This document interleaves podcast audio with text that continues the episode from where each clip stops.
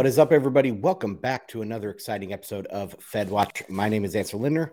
I am here as always with my co-host CK. How are you doing, CK? What's up? Doing good, boss. Exciting day. Some more, uh, some more Federal Reserve day. FOMC stuff to talk about. Yes, today is FOMC day, so we will go into the confused Powell is. He's still speaking right now over there. You can find it after this. After you guys watch this live stream, you can go find and listen to the, the words straight out of the horse's mouth. Maybe we'll go through that on another episode of Fed Watch to see exactly what he's saying. But there is some mixed signals out there. Um, what else? What else are we going to talk about today? We're going to talk about charts and a couple news items like the diesel shortage. But do you have any admin notes up front here, CK? The Bitcoin conference in less than 200 days, May 18th through the 20th. It is going to be an absolute blast. Ticket prices are going up. And if you buy your ticket today, a percentage of the ticket is going to go over to supporting the initiative over in El Salvador to get as many people, seed signers, as possible. So we are trying to supply them with as much money as possible so that way they can build seed signers down in El Salvador for newly minted Bitcoiners down there in conjunction with the Adopting Bitcoin conference. So go support Seed Signer, go support Bitcoin education in El Salvador by buying your ticket to Bitcoin 2023 in Miami Beach. That is May 18th through the 20th. And then, of course, the Orange Party issue of the Print Bitcoin magazine. It is hitting our warehouse tomorrow, and we will be shipping it out from there. So go and subscribe, store.bitcoinmagazine.com. Use promo code BMLive for both the ticket as well as a magazine to save. But Ansel, that's enough for me. You had some personal notes. YouTube is oh, yeah. uh, trying to censor you. What went down? Well, I've been doing my live streams with uh, Telegram and Twitter Spaces, and then a couple days ago, I think it was Monday, I decided, hey, I'm going to live stream on YouTube as well what a great idea.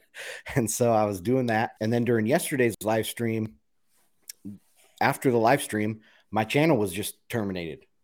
I tried to go to see if anybody watched the live stream, and uh, it said a big red banner saying your your account this account has been terminated. Checked my email, saw the post in there or saw the email in there that said, you know, hey, you did something against the terms of service, like, like a scam, or you tried to sell, do some deceptive marketing or something like that. I was like, what? That's nothing what I said. I, I'm not an ICO scammer. And anyway, so my community kind of came up with the idea that I mentioned a certain politician from South America that recently there was some controversy around some of his stuff down there. And so I just mentioned it very quickly all the headlines of mainstream media. I didn't even like put any sort of a conspiratorial spin on it. I did mention some globalists from Davos and how the Marxists are losing, but that's it. That's all I said on the stream, and somehow my thing was terminated. Anyway, I've appealed it. So it's it's up to YouTube now. I mean, I've never had a strike on my channel. I don't I don't mince my words either. I just, you know, nothing has ever come up that I've never promoted different conspiracy theories. That's not my thing to talk about. So yeah, that's what happened. And hopefully I get my YouTube channel back soon. Well, you got to tweet about it, man. That is I one did. way to, to get their attention. And I'm going to, hey, if you're here, go find Ansel's tweet, go to Ansel Lindner on Twitter and retweet it. Go yell at YouTube, help him out. Yeah, the YouTube team already did respond. So I saw your your Telegram message. I went and tweeted about it, and the YouTube team did respond, mm-hmm. but then they just said file an appeal. So that's that's already been done. So we'll see if anything comes of it. But I have set up a Rumble channel. So I know you guys are broadcasting right now on Rumble, and that's that's a good alternative. So I'm still doing my live streams, and they'll just be going up on Rumble and my regular podcast and that stuff. Cheers to everyone watching on Rumble. Rumble is yeah. bigger than Bitcoin. Then uh, sorry, Rumble is bigger than YouTube on some days. So you love to see it. Hit the like button. We'll see. We'll have a competition. How many likes we can get between Rumble and YouTube? Let's do it. All right, Ansel. Should we jump yes. into it? Yes. Okay. So uh, basically, the Fed decided to raise 75 basis points.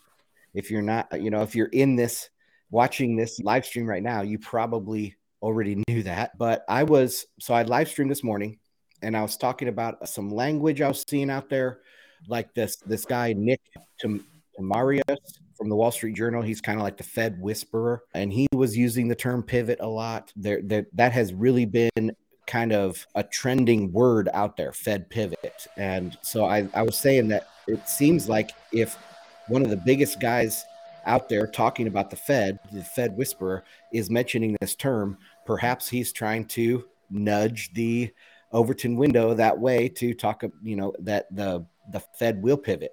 So anyway, then uh, the the announcement dropped 75 basis points.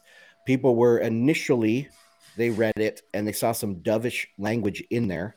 I can read that out. I'll probably read that out here in a second. There was some dovish, dovish language, but then at the press conference that was still going on as we stepped on the broadcast here right now, he kind of backtracked from that those dovish comments and tried to hammer home hawkishness. So you can see that he's trying to walk this fine line between getting a little bit more dovish, but you know, hammering home on this hawkishness. So, a uh, very interesting Fed meeting. What what was your takeaway well, from the first few? Just minutes? a dumb question. Just a dumb yeah. question for for those new to the macro jargon. Hawkish yeah. means that they're yeah. going to continue aggressively increasing rates, and dovish means they're going to start, you know, slowing down or easing. Is that correct? Yeah, dovish would be stimulate stimulatory. They're going to ease. They're going to stimulate the the economy. The the add more liquidity to the system. And hawkish would be obviously the opposite of that. So they're going to do QT. They already are doing QT. They're going to continue doing QT and they're continuing to raise at the same pace 75 basis points. All right. So I guess you know what what what do you make of this? You've been you've been saying that they the Fed will be forced to pivot. I guess do you have some charts to mm-hmm. kind of show that trend in progress? Yeah, let's let's bring up slide number 50 if you could, Chris. And we'll go through some of these some of these rates. So this is my rate rainbow chart, kind of showing the, the yield curve a little bit. And you can see that red line is the 10 year, and it is touching the top of this new Fed funds range right now. Initially, it dropped down into that range. So the top of the Fed funds range is 4% now. It goes from 3.75 to 4% and the 10 year was at 3.95% right after the this announcement. So this is the first time in this whole rate rising cycle that that we're in from the Fed that the 10 year has been this low, this into the Fed funds target range. Also, if you can look, actually go to uh, slide number four, please, Chris. That is just these the 10, the 10 year is the black line and the three month is the blue line. And you can see that, well, one, you can see the 10 year kind of dipping into that Fed funds range, but also you can see the three month is inverted above the 10 year. And that is the gold standard for imminent recession when that when those two lines invert. And so it's interesting that the Fed is continuing the 75 basis point move. This right here, this slide, I think shows why so many people were expecting something other than 75 basis points. What's your reaction to that that chart? So this chart is really similar to what we looked at yes or last week. Obviously, you added in the Fed funds, you know, kind of ranges there, but like you said, it's the gold standard, and you know, the the longer out should have higher yields because you have to wait longer for it. So yeah. this is obviously indicating that there's something wrong, and if the 10 year is a leading indicator and these other bonds start to lower their yield or the you know the market starts pricing their yields lower then you know it's exactly what you say it is. Yeah it means there's no time preference right? The time preference is inverted actually on on this chart. But also i put these big arrows on here because i wanted to point out that right at the beginning or right after the previous fed rate hike so when they got to that range that is 3% to 3.25% the the 10 year kind of spiked and then came back a little bit. And you can see before this decision, it spiked and it's come back a little bit. I just wanted to point that out. So there is a possibility that the 10 year does reverse and continue higher. But my theory has always been that the interest rates will force the Fed to pivot. And this is what I mean. If the the 10 year, this black line, continues going down, that's going to force the Fed to to stop their rate hikes in, unless they want to look bad and lose face, lose confidence in the market, and the Fed mythology wear off, right? So, right now, everybody today was waiting with bated breath to hear what was the Fed was going to do. I mean, it was crazy. It was almost eerily calm this morning out there in macro land. And everybody was waiting for what the Fed was going to do. So the Fed mythology right now is super strong. But if they continue to raise rates while the 10 year, the 30 year, even the five year, those start coming down and going lower than the Fed funds range, their mythology is going to blow up in their face very quickly. So, will the Fed be able to raise rates despite yields coming down? We'll see. So that that's that kind of outlines what I'm watching here, what I'm waiting for the next, like I would say, two to four weeks, what the next move is for interest rates. I mean, it, it, really is fascinating to, you know, be sitting here with you over the course of this entire rate increase period. And you've been forecasting this the whole time. So it's very interesting to see the 10 years start dipping down. And I'll be very interested to see you know how the Fed and how the market responds when the the the difference between what the Fed is you know reporting rates are and then what the market is pricing them at when that starts to really deviate. You know, I'm very interested to see what the market responds and how quickly the Fed acts too. Absolutely. So, should I read through the Fed comments? What the announcement actually says? I think this is interesting for people. All right. So, I will in the write up to this this show. I will include a link to this, but you guys can find it on the Federal Reserve gov website. So they have their press releases and this is just their FOMC statement. So I'll read through this. So recent indicators point to modest growth in spending and production. Job gains have been robust in recent months and the unemployment rate has remained low. Inflation remains elevated reflecting supply and demand imbalances related to the pandemic higher food and energy prices, and broader price pressures. So that's the first paragraph. And I'll just point out they don't say money printing here. They call this inflation, but it's all this that the supply and demand imbalance is due to pandemic, high food and energy, and broad price pressures, but not money printing. All right. Russia's war against Ukraine is causing tremendous human and economic hardship. The war and related events are creating additional upward pressure on inflation and are weighing on global economic activity. The committee is highly attentive to inflation risks. Okay, once again, it's the war and the sanctions, right? Not money printing. So, what does the Fed have to do with all this? Let's continue. The committee seeks to achieve maximum employment and inflation at the rate of 2% over the longer run. In support of uh, an 2% over the longer run, that is an actual change. So remember, in the past, it was a asymmetric 2% target. So they could they would be happy with 1% inflation. Then they added the language maybe 5 years ago or 3 years ago that said it, was an it was a symmetric target of 2%. So they would fight low inflation and they would fight high inflation around the center of 2%. And that's their goal. Then it changed again after COVID hit.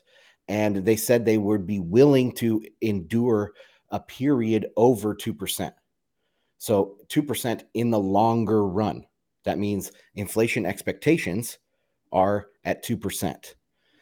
So they're they're okay with inflation being 4% as long as inflation expectations are at 2%. All right, let's continue. In support of these goals, the committee decided to raise the target range of the federal funds rate at to three and a quarter to four percent. The committee anticipates that ongoing increases in the target range will be appropriate in order to attain a stance of monetary policy that is sufficiently restrictive to return inflation to 2% over time. In determining the pace of future increases in the target range, the committee will take into account the cumulative tightening of monetary policy, the lags with which monetary policy affects economic activity and inflation, and economic and financial developments. So, that actually is a change in the language that people were looking at. This word cumulative. So, let me read that sentence again. In determining the pace of future increases, the committee will take into account the cumulative tightening of monetary policy. So, how far have they come? How fast and how far? So, that's like a cumulative tightening.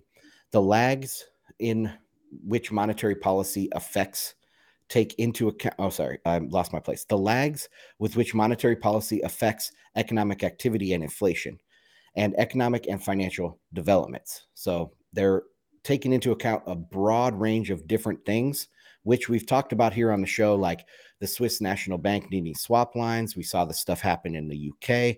The global kind of dollar liquidity is definitely on the mind of the Federal Reserve when they're making this this type of decision. So cumulative tightening was a change in policy or in their verbiage here. In addition, the committee will continue reducing its holdings of Treasury securities and agency debt and agency mortgage backed securities, as described, blah, blah, blah. So they'll continue with their quantitative tightening, which is happening at a very fast pace at this point now. All right, continuing. In assessing the appropriate stance of monetary policy, the committee will continue to monitor the implications of upcoming information for the economic outlook. The committee will to adjust the stance of monetary policy as appropriate if risks emerge that could impede the attainment of the committee's goals. So that's another important part bit of verbiage. I'll read that one more time. The committee would be prepared to adjust the stance of monetary policy as appropriate if risks emerge that could impede the attainment of the committee's goals. The committee's assessment will take into account a wide range of information, including readings on public health, labor market conditions, inflation pressures, and inflation expectations and financial and international developments. All right, so that's the whole whole statement, and I want I just want to reiterate that they have changed their language to be a little bit more dovish with this cumulative tightening idea, and also that they are willing to adjust the stance of monetary policy as appropriate. So instead of saying until the job is done, it will be enough, we will conquer inflation, they say we're willing to adjust if you know if it's if, if it's appropriate. So kind of interesting changes there and you can see how people initially when this dropped people interpreted this as dovish and that's why the stock market rallied bitcoin rallied right away because this was interpreted as dovish. All right i'll stop there ck what do you have in response to this statement? I mean it I just want to like zoom out and point out the fact that the fact that everyone is still reading tea leaves with how they're saying things and what they might be open to doing and all this stuff like that is screaming to you what the hell is wrong with this system. Marty Bent always brings up this, you know, when he was working in as a financial analyst, how during an FOMC meeting, people were trying to analyze the color of Janet Yellen's suit. You know, you mm-hmm. read all of these letters. Most people don't but you are teasing out are they saying we will crush inflation or are we open-minded to another strategy? And like it is just absolutely ridiculous. It's like this is how we are making capital allocation yeah. resource allocations across a complex economy. Like this is why we need a system like bitcoin. We need something that's out of their hands. We need something that anyone can interpret. Like there is a massive advantage of having something that anyone can interpret. So I mean, I just think it's absolutely crazy in terms of like, can I read the tea leaves as good as you? I mean, I have to kind of settle on on your your ability to kind of like tease these things out. So, I mean, I, I'm I'm really resting on your analysis here, which is that they see the yields inverting. They have to start mm-hmm. pivoting their language, and this is something that's been called out on this show for months. Hey guys, this is Q from Bitcoin Magazine Live. Come celebrate Bitcoin Winter in Miami at Bitcoin 2023. The largest Bitcoin conference in the world returns to Miami from May 18th to the 20th. Head on over to b.tc forward slash conference to get your tickets today. Use promo code BMLive to get 10% off of your tickets before prices go up. If you're like me and want to gain a deeper understanding of what's going on within the Bitcoin market and broader macro environment, you need to subscribe to Bitcoin Magazine Pro today. There's both a free and paid version of this daily newsletter where our market analysts break down what's going on in the markets so you don't have to. Subscribe today at bitcoinmagazinepro.com. Yeah, absolutely. I think that's a great point about the kind of hollowness of the financial system if everyone's waiting on what the Fed is about to say. But it also tells you that there is so much, there's piles and piles and piles of unproductive debt out there. And they need to somehow, you know, tweak it this way a little bit and that way a little bit to get another basis point, to get another basis point because there is so much unproductive debt. That's the end of the system. And so, yeah, great, great points on that. I have a couple comments from people that so from his press conference said this is Walter Bloomberg Delatone Dela Deleone or whatever on Twitter. Delta One. Delta One. Del- oh, is it Delta One? Okay, thank you. Walter Bloomberg Powell says time to slow may come as soon as next meeting. Hmm. Big dovish statement there. Now that this other one from some other account that I can't pronounce, Powell, he says, likely we'll have a discussion of smaller hike in December. Very, very interesting. But now Peter DeCosta, is that how you say it? DeCosta, he says, quote, it is very premature to be thinking about pausing our rate hikes.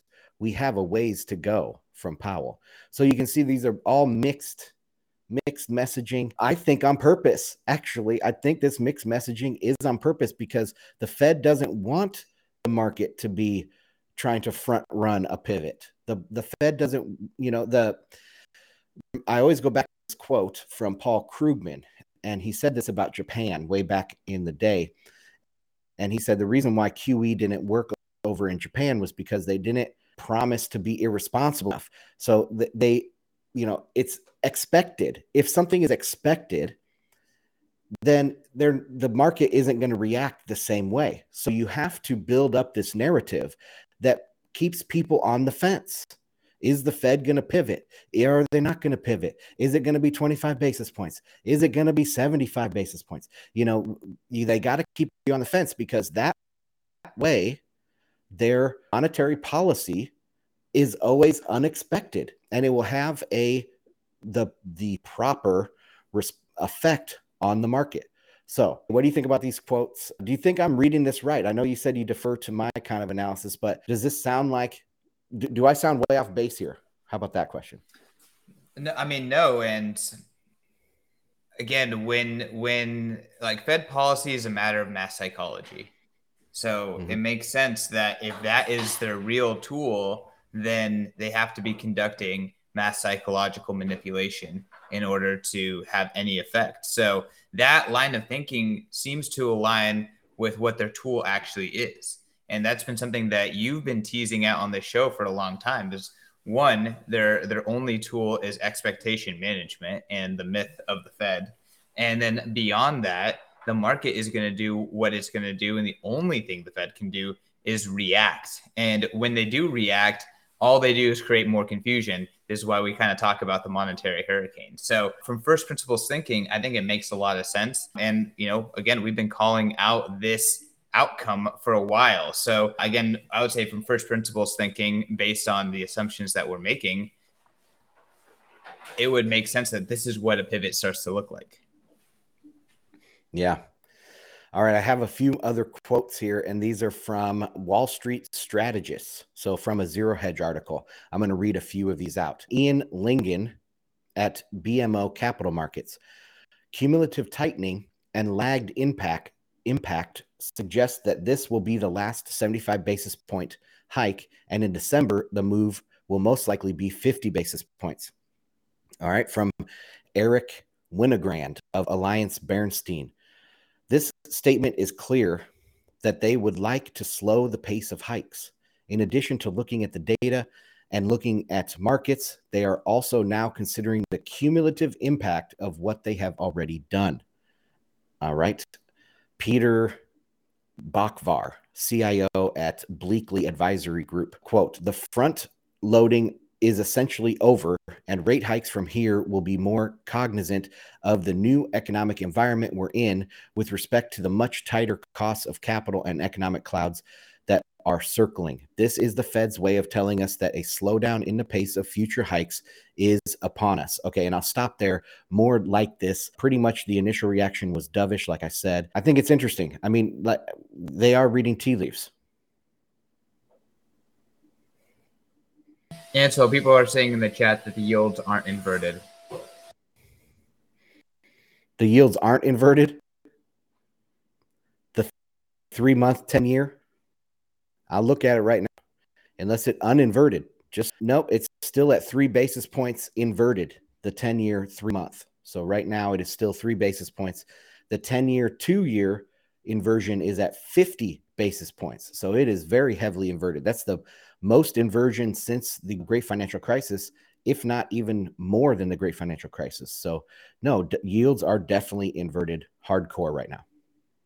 So, correction Powell said that yields aren't inverted. They're saying Powell said they aren't inverted, not saying. Oh, holy cow. Very interesting. So, Powell is making a as if he's not at the charts. Is that what you're telling me? I guess it's just one of those things where a politician gets on screen and says, "This is not what it is. The yields are not inverted." Oh, Ansel. Or they're, they're yes, Jedi powers uh, now. Yeah, or or they're like taking credit for Social Security increases as if they had something to do with it. Out there on a tweet this morning.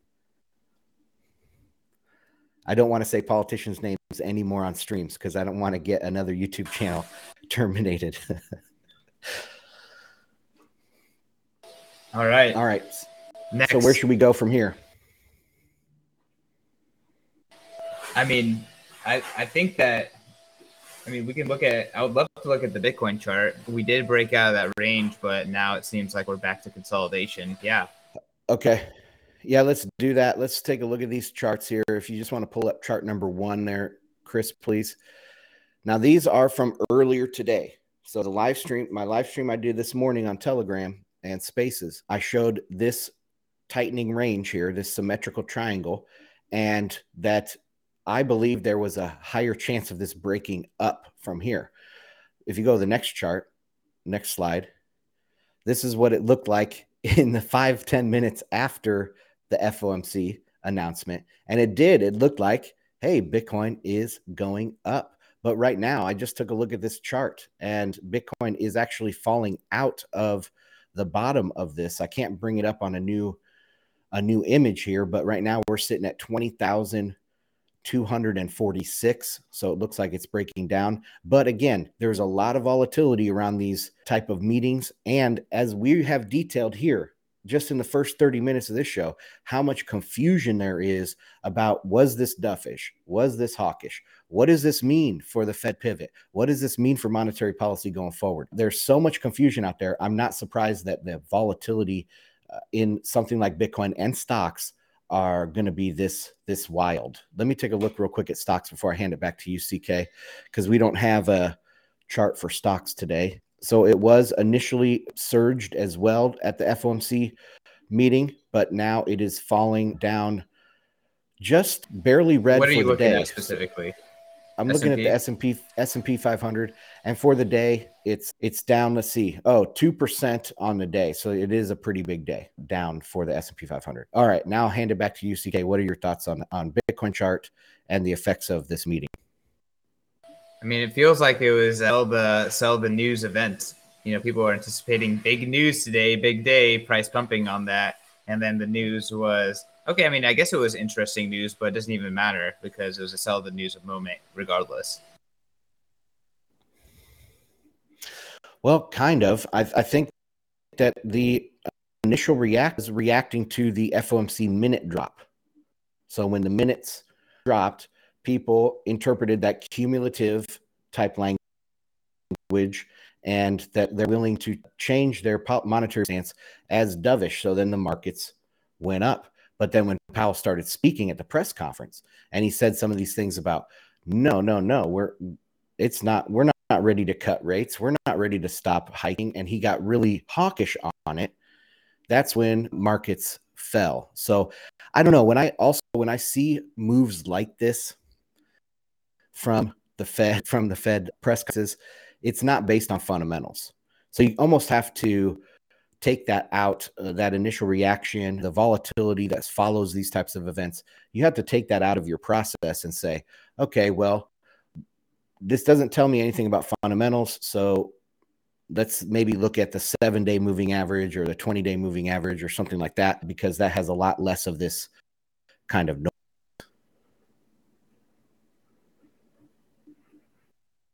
That makes sense as well. And I mean, like you said, they're trying to create confusion anyways, right? So the minutes maybe they lighten up their language, they come on on television, yeah. you know, they pretend like nothing's changed and ultimately you know, people just don't know what to make of it. I think what you're saying is that it doesn't really matter what they say, the rates are going down. And we can already see that in the deep inversions on the 10 and 2. And you said the 10 and 5. Yeah, correct yeah, me the, if I'm the wrong 10, on that.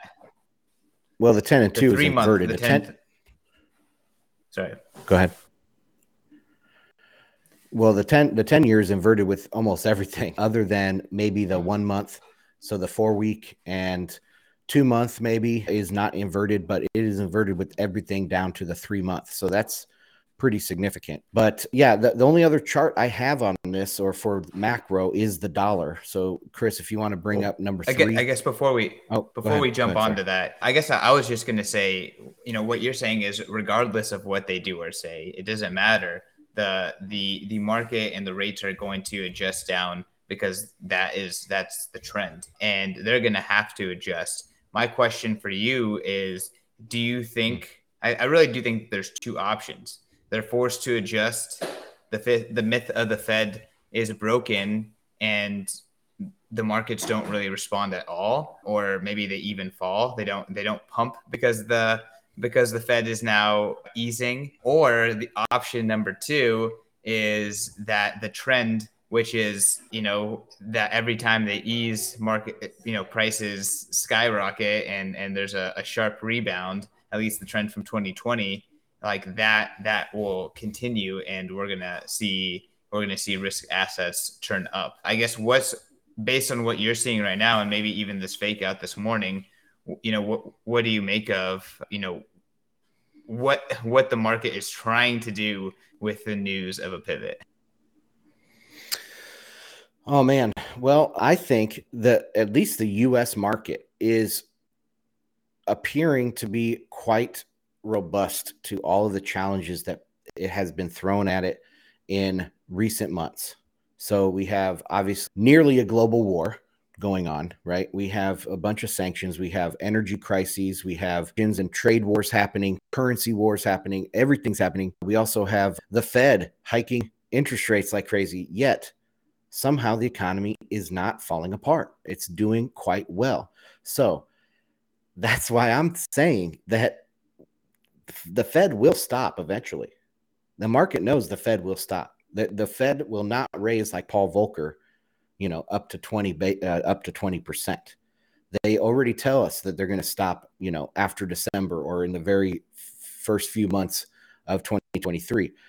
So the market is looking ahead past that. So what it, the they're seeing that the economy is quite robust right now, and that the Fed is about to stop. So I, that's why I think that things are looking strong. I'm, I'm bullish on stocks. I'm bullish on Bitcoin, and a lot of people don't like that. That is definitely the contrarian view out there. So yeah, the, the thing that's hard to to square with that is the three month, ten year inversion because the, when yields are inverted, that means that there's it's t- typically a signal that there is going to be a recession coming. I think we already had a recession in the first two quarters of this year, and we talked about that many times on the show. I think we had a recession back then. Q3 has come out now, and it was 2.6% positive annualized for Q3 GDP. That's a pretty big number going from negative to 2.6%. So, how do I square that all with a good economy? The stock market is fairly strong. Bitcoin is not falling off a cliff. Bitcoin is actually inching its way upward, but the yields are inverted. Well, I mean, we could just have a mild recession. So maybe Q4 is negative and Q1 is slightly negative, but then Q2 in 2023 is back positive again. So we don't have to have a very negative like hard landing. We could we can have just a, a mild back and forth between negative and positive real gdp two caveats to that. I do know that gdp is not a good measurement okay? And in within gdp real gdp you also have inflation measurements. So you have two kind of subpar variables that you're trying to tease out to see what growth is. So overall, I, I think that it is the best measurement that we have. And it does fit in with my general theory that we are going back towards a post GFC normal of low inflation and low growth. I mean, we could see what happens if we see two years of quarter by quarter bouncing between negative 1 and 1%, negative 1, 1%. That's going to feel like a recession. Definitely 100%. It's going to feel like a depression because not having any growth, especially all the way back since the great financial crisis, basically we've had very low growth. That it, it gets it's really bad on the psychology of society and it can feel definitely like a depression. Now that's the US, but that doesn't count for European countries, for Asian countries, you know, South American countries. There, there could be all sorts of stuff happening where they go through massive recessions, but the US kind of skates by with this around 0% growth. All right. Enough of that. Does that answer the question, CK? Very in depth answer, Ansel. Let's jump into the dollar chart. Okay. So this is pretty much, well, I have two more charts when we talk about oil or diesel, but this one is the dollar. So if you could bring up number three, Chris, please. All right. And so this is just showing kind of this wedge formation that we saw. We saw breakout higher, kind of struggled with staying up, and now it dipped down. In the last couple days, we did see a little bit of a rally, but then after this FOMC meeting, it has also sold off. I'm going to take a look at the live price. Okay, it has from that red candle all the way to being green for the day currently. So this this chart is also old news. But what I thought was interesting, uh, you can see these kind of time, these little bars with the time, and it says 20. It says 20 bars. So that's 20 days. And I thought it was really interesting that from the top of that kind of correction back in July to the bottom in August was 20 days. And if you measure from the top of when we hit it in September, end of September, to the bottom just at the end of October, that was also 20 days. I thought that was very interesting. Anyway, that's all I have for the dollar. Any comments on the dollar? No comments, sir. Let's jump into oil. Okay, so slide number six.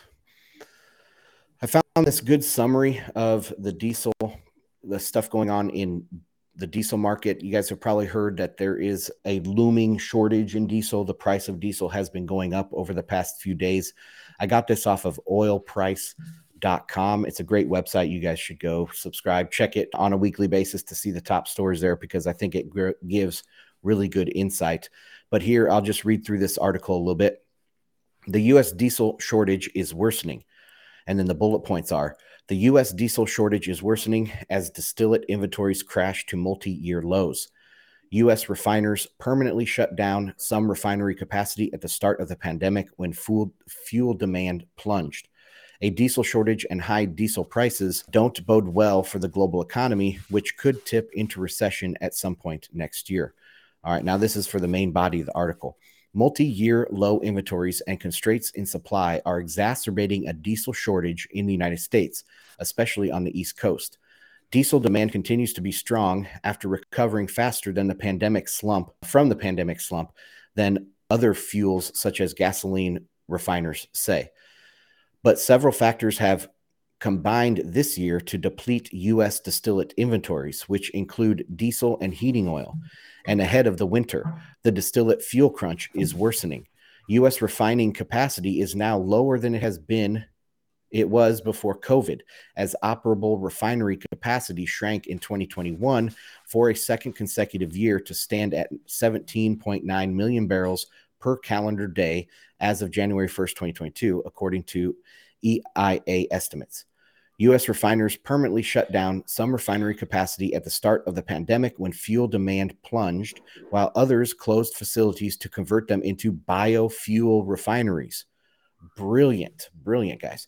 Some refineries were under maintenance this autumn, reducing the availability of products. In addition, the United the US banned imports of all Russian energy products after the Russian invasion of Ukraine and hasn't imported any petroleum products from Russia since April lower refinery capacity in the US since the pandemic, seasonal seasonal maintenance at refineries globally, and a major strike in France have all combined in recent weeks to create a shortage of middle distillates, not only in the US but also worldwide.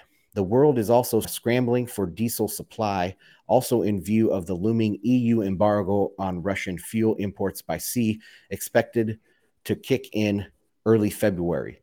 A diesel shortage and high diesel prices don't bode well for the global economy, which is slowing down and could tip into recession at some point next year.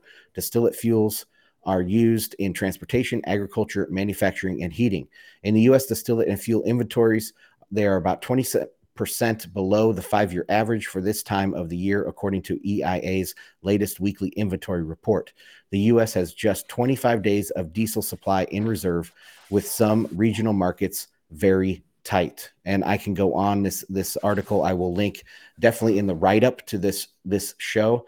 But ck what have you heard about the diesel shortage? Have you noticed anything maybe in the headlines that uh, has caught your attention about how bad this possibly could be i remember i was listening to a podcast and they were talking or actually no it wasn't even a podcast i was i was reading a doomberg thread. And Doomberg is a very good account on Twitter. You should definitely go follow Doomberg. But this account really is trying to harp on the mistake that a lot of countries are doing by getting off of hardcore or and and I guess like leaning off of producing their own energy, leaning off of fossil fuels and hydrocarbons and moving away from baseload energy. And he's mm. just saying and trying to illustrate all the ways that kind of the ESG narrative around energy production is leading us into chaos. One of these threads, the one that I'm referring to now, is talking about how diesel is all cut with uh, with you know a I think it's called something blue, but effectively what it does is it reduces the emissions, which is great. But now they're they're making engines that won't even work unless this like agent blue stuff is mm. is mixed in with with the diesel, and that and that is having shortages. So there's a bunch of trucks that won't even run on just diesel, which is having shortages. But beyond that, you know, another another byproduct or, or another solvent that you have to mix into it, and, and that has shortages too. So uh, forgive me for some missed details on on this. I'm definitely not a diesel expert, but just driving around town, you see diesel prices are more expensive than gasoline prices. I remember that didn't used to always be the case. Yeah. And you do know that there's massive strain on our shipping capabilities and logistics capabilities and trucking capabilities. So, you know, throwing more strain into logistics there, throwing more turbulence in with spikes in these prices and political fallout of of war, sanctions, etc. It's just making it even more difficult to to operate and it's creating a, a really cataclysmic environment because we all depend on this fuel source. This fuel source is effectively the you know the the bloodline that is flowing resources throughout the globe on the in the United States. So it's absolutely necessary. Yeah, I mean diesel powers trucks, it can power trains, it can power ships. I mean it powers everything in the the transportation supply chains. And yeah, it's crazy. Man, I just uh, wish this would wake some people up because from what I read there, that goes on and on on that article. So I do recommend everyone check that out. But was basically sanctions. Sanctions are the big thing. That is what is driving this. Also, cutting and lockdown and lockdown regulations, regulations to keep from these these plants coming back up because they said they had to make biofuels out of this, make these refineries into biofuel factories instead of refining diesel. I mean, it is it's just one mess up after another. I do have a couple charts. Do you want to take a look at those before we have to wrap? Let's hit them. Absolutely. Okay, so the first chart, number seven there, Chris. This, this is a diesel short term chart. So, kind of, uh, you can see it goes from basically this whole year. This is a daily chart. New York front month diesel prices, you know, on the CME. So, this is commodity prices. It has spiked recently. It hasn't gotten all the way back up to where it was in April, which I think is very interesting. But there's a huge gap here in the last couple days. So, I don't know what is exactly up with that. But I also have a longer term chart. If you go to the next slide, the longer term chart is you can see back 2008 so the great financial crisis looks very similar to the oil chart but it has yeah the oil chart but it has really come up a lot higher than oil has gotten so diesel is at all-time highs versus oil not at all-time highs so ck any comments on that chart or should we wrap it up for the day it looks like a pretty scary chart, man. there's uh, there's not a lot of support or resistance either way.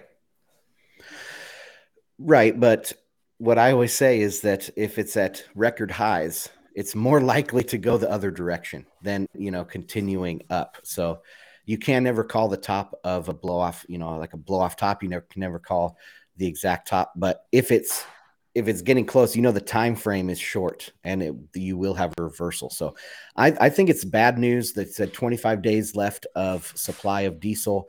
But overall, man, I, I'm not worried. I think the U.S. has all of this capacity for oil. We can open up new refineries. We might have a period where we have some city and high higher prices, but overall, uh, I don't. I would be terrified if I were in Europe.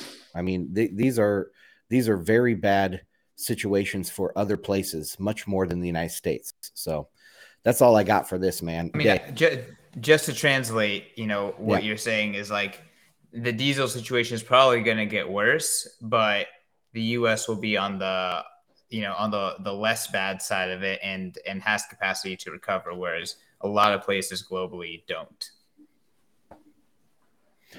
yes and I mean, prices move for a reason.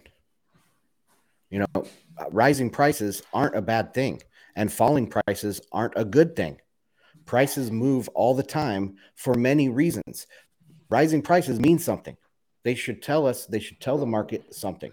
And so I don't really see this as a bad thing. I mean, it's going to hurt. You're going to have to tighten your belt a, a little bit. It's going to hurt maybe the lower income people, and that's that's always horrible thing. But overall, I don't see rising prices as necessarily bad. I know I sound like a horrible person when I say that. no, I mean, no, you're just thinking in a multidimensional way about things versus, you know, the the immediate gratification, which is I want this for cheap, which obviously efficiency brings cheaper prices as well. But demand destruction also brings lower prices because people get desperate. No one's selling, no one's buying, and that destroys that that lowers prices too, which is the only thing the Fed actually can can attempt to do right now. So they're they're saying we need higher prices, whether they're making it happen or not. Ansel, where can people find you? On Twitter at Ansel Lindner. Check out Telegram, t.me forward slash Bitcoin and markets. And now all my live streams are going up on my podcast, Bitcoin and markets. So just search for that in any podcast app and on Rumble, N- new channel on Rumble since my YouTube was terminated. That's it. CK, how about you? YouTube, get Ansel back. All right. This guy has so much alpha. Also, subscribe to Bitcoin and markets. Y'all, you can find me at Twitter, uh, uh, or on Twitter at CK underscore snarks also involved in everything we do Bitcoin Magazine and Bitcoin Conference. So go to both, go buy a Bitcoin Magazine, go to the Bitcoin Conference. Ticket prices are going up. Use code BM Live to save. All right. Peace. What is up, audio listeners? Thank you for enjoying another episode of FedWatch. Down in the show notes, you will find all the appropriate links to our social media, the original version of this podcast, and community links. Also, check out bitcoinandmarkets.com, where I put out a free weekly newsletter every Friday. And there you can also help support the show by signing up to become a paid member. See you next time.